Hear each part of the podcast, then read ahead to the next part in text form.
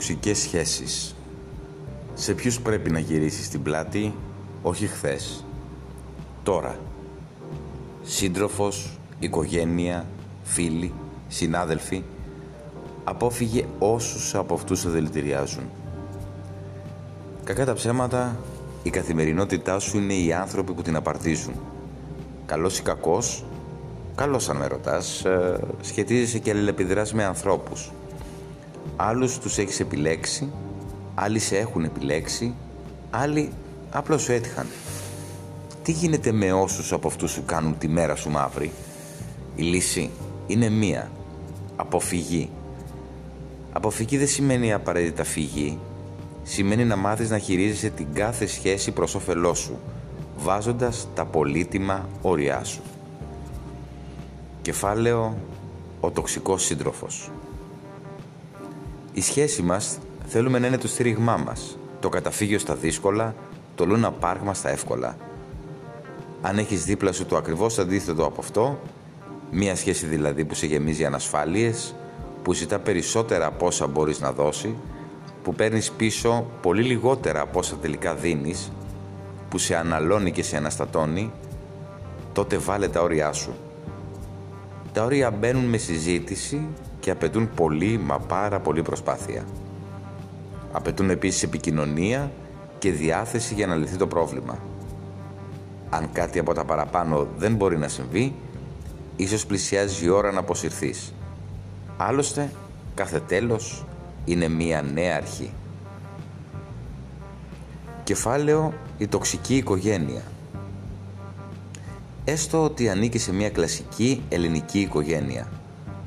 Ο πατέρας και η μητέρα σου προσπάθησαν να σε πείσουν για τους φίλους που θα ήταν καλό να έχεις δίπλα σου, για τον σύντροφο ή τη σύντροφο που σου ταιριάζει, για τη δουλειά που σου αξίζει, για το σπίτι που θα μείνεις, για το χρόνο που περνάει χωρίς να έχεις κάνει παιδιά.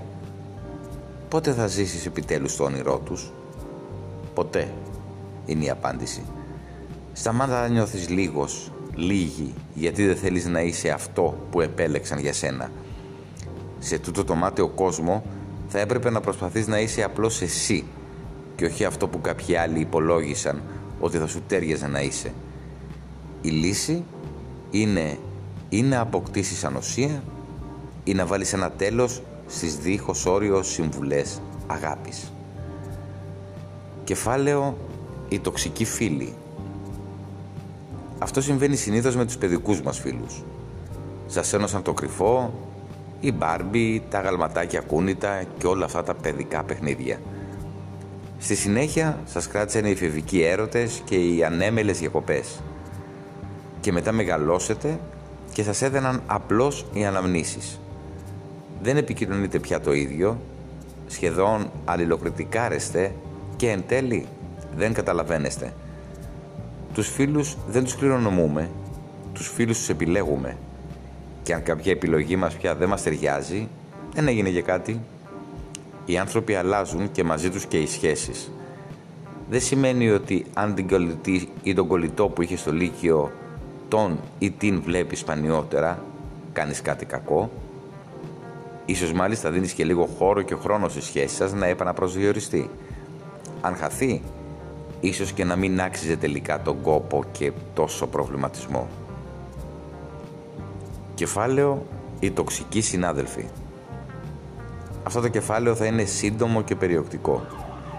Είναι πολύ ψυχοφθόρο, μα πάρα πολύ ψυχοφθόρο, να μπαίνει σε ένα γραφείο με ανθρώπους μίζερους, ακοινώνητους, ανταγωνιστικούς.